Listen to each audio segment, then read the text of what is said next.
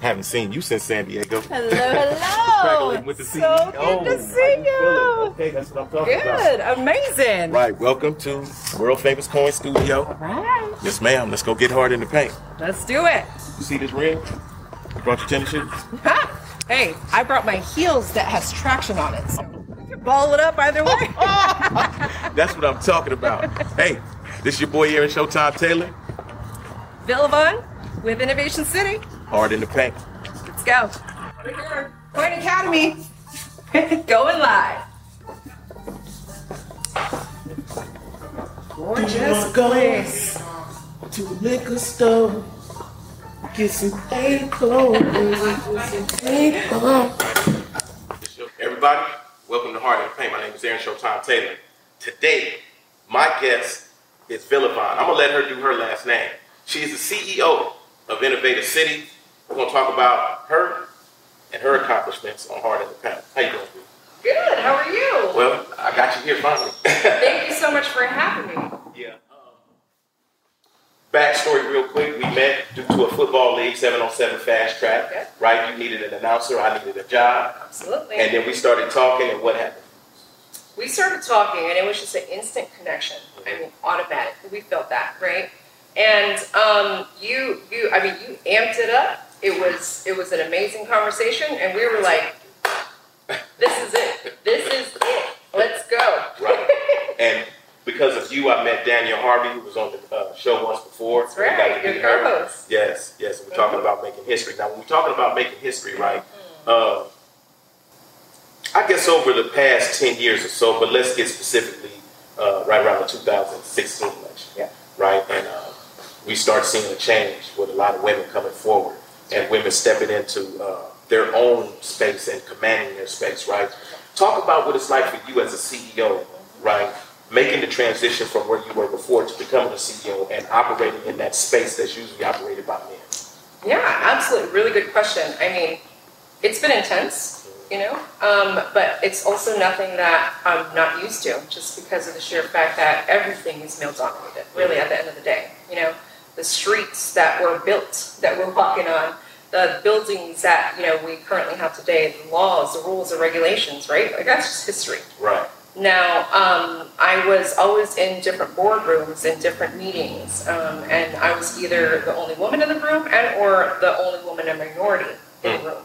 And that was really in the corporate space where I built my career. But I also grew up in an underestimated community, an underserved community, right, in National City, um, in, in down in San Diego. Right. And um, again, first generation immigrant, you don't know what you don't know. A huge amount of that was a big learning curve. So coming into these spaces and where I'm at now, um, it's a male dominated industry through and through. Right. We're talking technology. I'm the I'm the tech founder and CEO of Innovation City, right?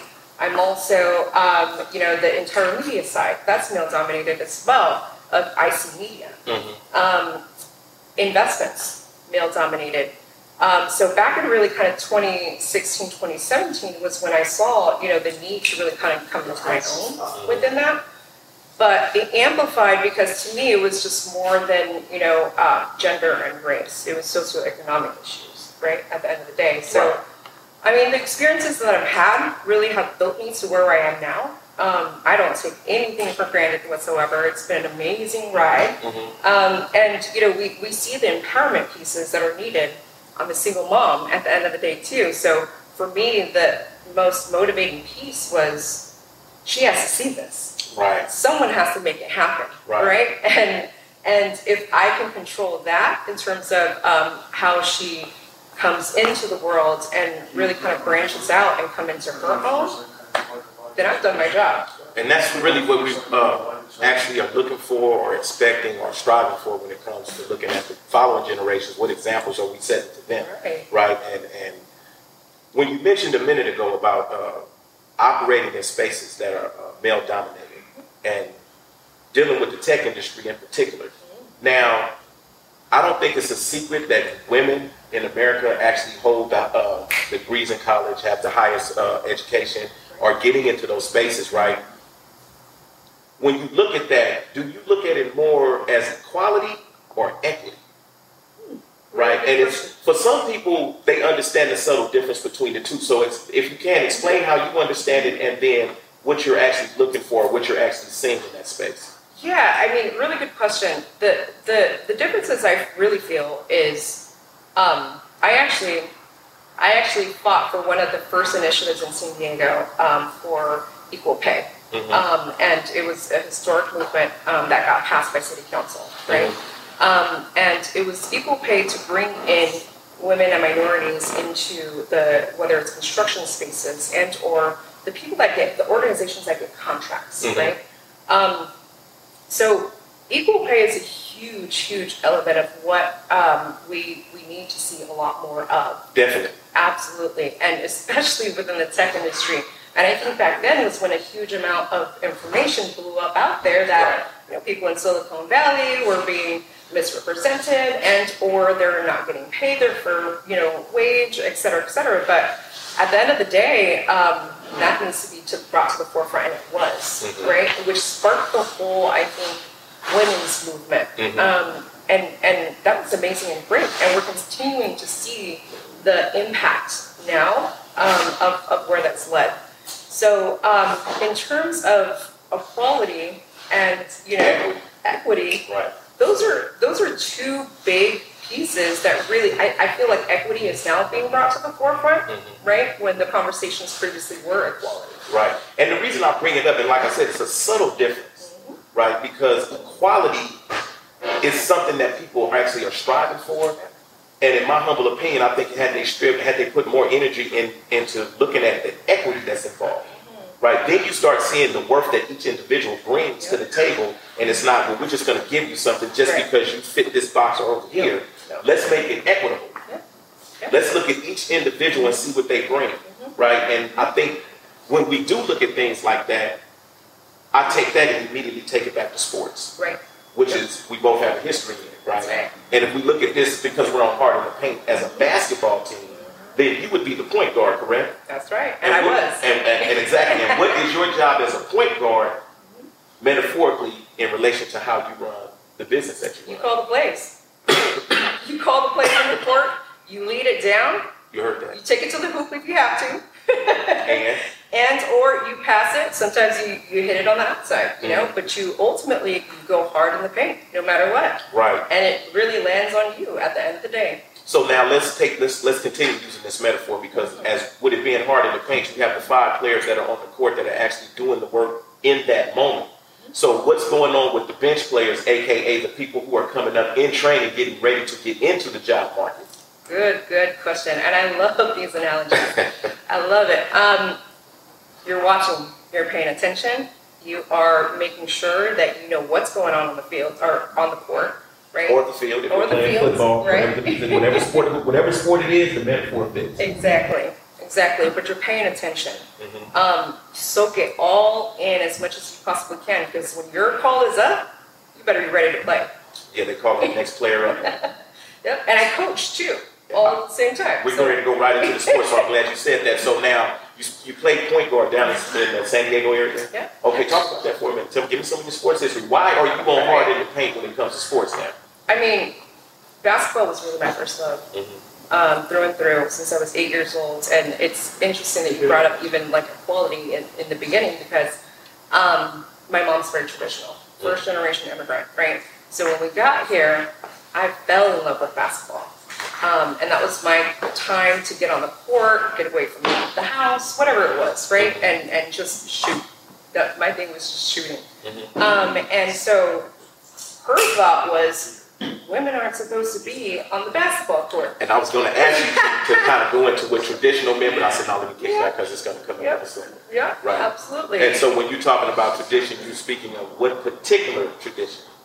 Asian tradition. Asian tradition. Yeah, okay. yeah. Where- Lavender, like I mean, just values, you know. Um, the, Where the- women are supposed to be demure, they're supposed to, you know, be nice, calm, quiet, petite. You know what I'm Right. saying? right, And we have a basketball player. and I was good at it, and you know, and so I, as soon as I knew that I was good at it, that's Right. something that I just continuously pursued to the point where I knew I was going to break some of her rules. I knew I was going to um, do whatever it was to continue that love and that passion, right? And when we talk about going hard on the paint, I went hard for ball to the point where I did not eat for almost a week just because she told me to not go on the court. And until they came to my basketball game and they saw how I played, and it was all hands off. Now, for those of you that just missed that, let me break that down for you. Her mother told her not to play basketball, and she went on a hunger strike for a week. Yep, That's de- that's dedication to the game. I did what I I, got to give you some dapper now because you like, mom, I ain't trying to hear none of that. I'm finna get on this court. You know what I'm saying? If you ain't letting me on the court, I ain't eating. and that was that. And so you go through high school, Yep. and Went did, did, did you go to uh, you have a collegiate career as well? Mm-hmm. Talk to us. I did. Um, I, I mean, captain through and through. Um, I was actually I was actually ranked number one in National City um, in my city that I grew up in um, when I was what, in elementary. Um, that's when I knew this this was something that I you know wanted to pursue. My dreams definitely was to get into the WNBA when it first you know started and all that great Was stuff. that 1998, Ooh. 97, 98? When Well, first started first talking about bringing yeah. it back? Yeah, yeah, yeah. Yeah. And then Lisa Leslie was up, and you know, uh, Sparks and all of the above. And so by the time that I had gotten into um, uh, uh, high school, college, that was, I mean, it, it was there. You know, once you fall in love with it, it never goes away. It never Mhm. goes away. Let me, uh, I'm gonna, I want to transition to another subject, and we, we're still going to use the sports metaphor because you also are a fierce, fierce advocate when it comes to criminal justice reform Absolutely. and social justice issues, right? And using that sports analogy that, that I've been using, right? We see where the defense has a plan that looks like whatever the offense does, not only we're going to counteract it, but we're going to try to change the narrative and spin it someplace else. And as a person that's fighting for a perspective that's viewed as social justice and criminal justice reform, how would you approach that? The people that are involved with the issues on the fringes seem to get more attention than the actual work that's getting done. How do you look at that in a sports metaphor and get more focused on these stats instead of these stats? That's a really, really great question. There's a huge amount of people that are doing criminal justice, you know, work, um, especially within the communities that don't get that shine and don't get that light, right? Right. And it's it's it's huge, I think, and important for us to really recognize and identify the people that are closest to the issues are the ones that have the solution. Right. Um, and and that's just the reality of it, you know. Um, and you have your. I was also a policy advisor as well Mhm. um, for a current now mayor uh, of my hometown, and you know, there's everybody that gets the shine, that gets the light, right? Um, there's there's certain individuals and certain groups that do, and you're connected ultimately. Um, but we do have a huge amount of people that are feet on the ground that are through and through, day to day, like making it happen, um, and and speaking and voicing and advocating. Um, I think it's critical and key for those individuals to really kind of get that shine because, uh, again, the ones that are closest to the issues, the ones that have been impacted, um, are the ones that feel it and understand it, and we got to bring them in to be able to create the solution. And see, I like that, right? Because that also brings into the conversation allies and understanding what it means to be an ally in a fight that was created virtually 400 years ago. Right. That we have to take decades to peel back each layer of an onion. So, in your perspective and working with this from that from that uh, experience, where do allies fit into this conversation, and how can they help? Yeah, allies are critical and key, right? Like at the end of the day, you, it something as big as this can't be done with one organization, one group, one person alone, Mhm. right? Um, it takes a multitude of people to be able to like make all the moving parts of the pieces work, right? If we're talking about sports, you have your point guard, you know, you have your forward, um, you have your center, you all of the above, right? Like Mhm. so, you have all these key individuals, um, whether they're calling the plays, whether they're not, um, and you got to be able to make sure that all the moving parts and pieces are coming collectively together. Mm-hmm. So, how in terms of like how allies um, can really advocate and be a voice, is opening breaking down those doors. You know what I mean? Breaking down those barriers, breaking down those walls because if you're if you have a seat at the table in each and every one of those rooms, any room that you may be in, and I've been in plenty, it's important and critical for you to bring in and lift other people up to be that voice, that know it, that see it, that feel it. Um, and that's what the allies role really is breaking down those doors, you know, um, opening it up and being able to advocate for other people, other groups, or other organizations that are doing the work. And I'm, I'm gonna tell you why I bring it up because well, I've been home 19 months and I get into the social media group. And what I notice is whoever steps up to help, there's always somebody standing there saying why they can't help. And it's usually based on uh, that person's or that group of people's understanding of what they think blackness is, brownness, yellowness, whiteness, redness. It's always somebody else giving this opinion, and they don't seem to understand that it's those type of people working together to do exactly what you just said. Because if I can't go in and let's say buy a house in this particular area, and I have an ally who they who looks like the type of people that they want to sell the house to, that ally is the one that goes in and breaks that barrier down and shows where this where this particular individual was using their position for whatever reason, we racist, financial, whatever the reason is, you needed that person to be able to get in and expose that. Absolutely. I'm all about bringing people in that are actually out on the ground doing work on hard in the paint. You are actually out doing the work. The people that I bring on my show are actually out doing the work. The people that I decide to bring onto this show do work. That's right. They go hard in the paint on a regular basis. Absolutely, we have to. Where do you see yourself and, and where you plan on taking Innovative City five years from now? Innovation City five years from now. Um, one of the key components, and, and what we actually did, this brought a huge, talk about advocacy, this brought a huge thing to light for me in regards to criminal justice and social reform, um, during the pandemic especially. Um, one of my very good friends, Genevieve Jones Wright, uh, she she is a huge advocate, um, and you're gonna you're gonna definitely meet her. She needs to be on the show because she goes hard in the paint. You heard that she just booked a show for me, so we're gonna be looking for that in the future. I, I'm, I'm counting on that. She just booked that show for us. We got that covered. Don't worry about it. That. and you're gonna want her in here. So um, she, you know, she's been a huge advocate. Um, ran for district attorney in San Diego to really try to flip. To, to we got to integrate. You know what I mean? Right. To be able to change this narrative right here. So um, I knew, and I found out when the entire shutdown happened during the pandemic, um, that the PPP loans and the PPP process was going on, but the people that were not able to get anything Speak on it. Speak on it. Nothing. Were formerly incarcerated entrepreneurs, business owners, still paying their taxes, still doing what they do, still, you know, getting getting their lives together, right? Whatever whatever the case may be. But the whole shutdown and all of a sudden we casted this entire group and this entire side of people because of the sheer fact that they were formerly incarcerated, Mm. which to me was absolutely appalling.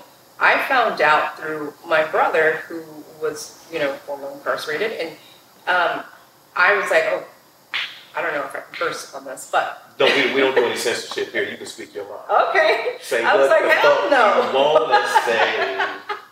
Speak That's on right. That's right. I was like, this is not happening. We need to do something about this. So I brought it. I brought. I brought it to Jen, and I brought it to light. Sure enough, um, we got integrated with uh, Vincent Bragg, actually from Concreates. Mhm. He's the founder and CEO of Concreates. Disclaimer, inside note. We met Concrete when we were doing TEDx up in San Francisco a few weeks back. Oh, Concrete will be on Hard in the Paint in a few weeks. that's right. I love Vincent. Yeah. Um, Vincent and Joe. Right. Yeah. Right.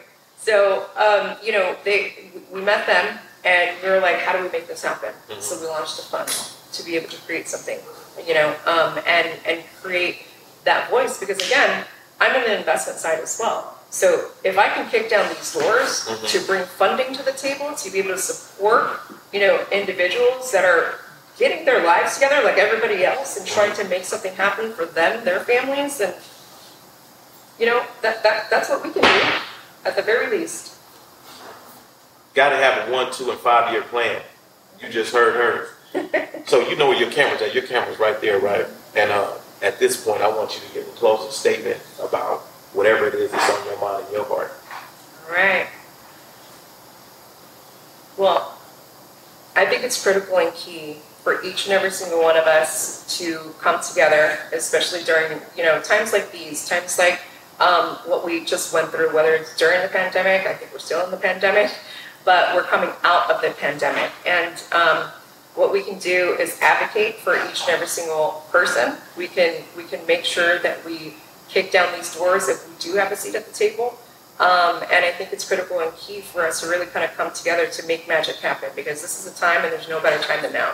Um, and we can absolutely empower one another. Um, there's there's more than enough in this world for everybody to eat, and we need to make sure that we collectively make it happen. Um, I'm very honored to be here. Um, I'm excited for everything that we're going to be doing together. Right. Um, you know, we we have the whole football league that's getting started. We have um, a huge amount of history that, that's that's going to you know happen and it's going to be made, um, and that currently is being made as of now. And that's what I'm gonna close out with for this uh, edition of Hard in the Paint. History that's being made. Everything that I'm being asked to do has been historic at this point, and I understand that going into it. but I want to talk about the humility that I bring to that, because when the Warriors came to me and first asked me, did I want to be in the Chase Center doing public address with the team? My first thought was no, because I understood the pressure that was going to be put on me to be the first formerly incarcerated individual to do public address at a live NBA game. But that's not all that's being done. I'm not the only person out here that's formerly incarcerated that's making things happen. The company she just mentioned, Concreate, with Vince and Joe, are out here doing things. The place where we sit at right now filming this is from a formerly incarcerated person. The majority of the guests that have been on Hard in the Paint are formerly incarcerated. The majority of the connects that I make when we start talking about connecting business to business and creating a hub, those people are formerly incarcerated.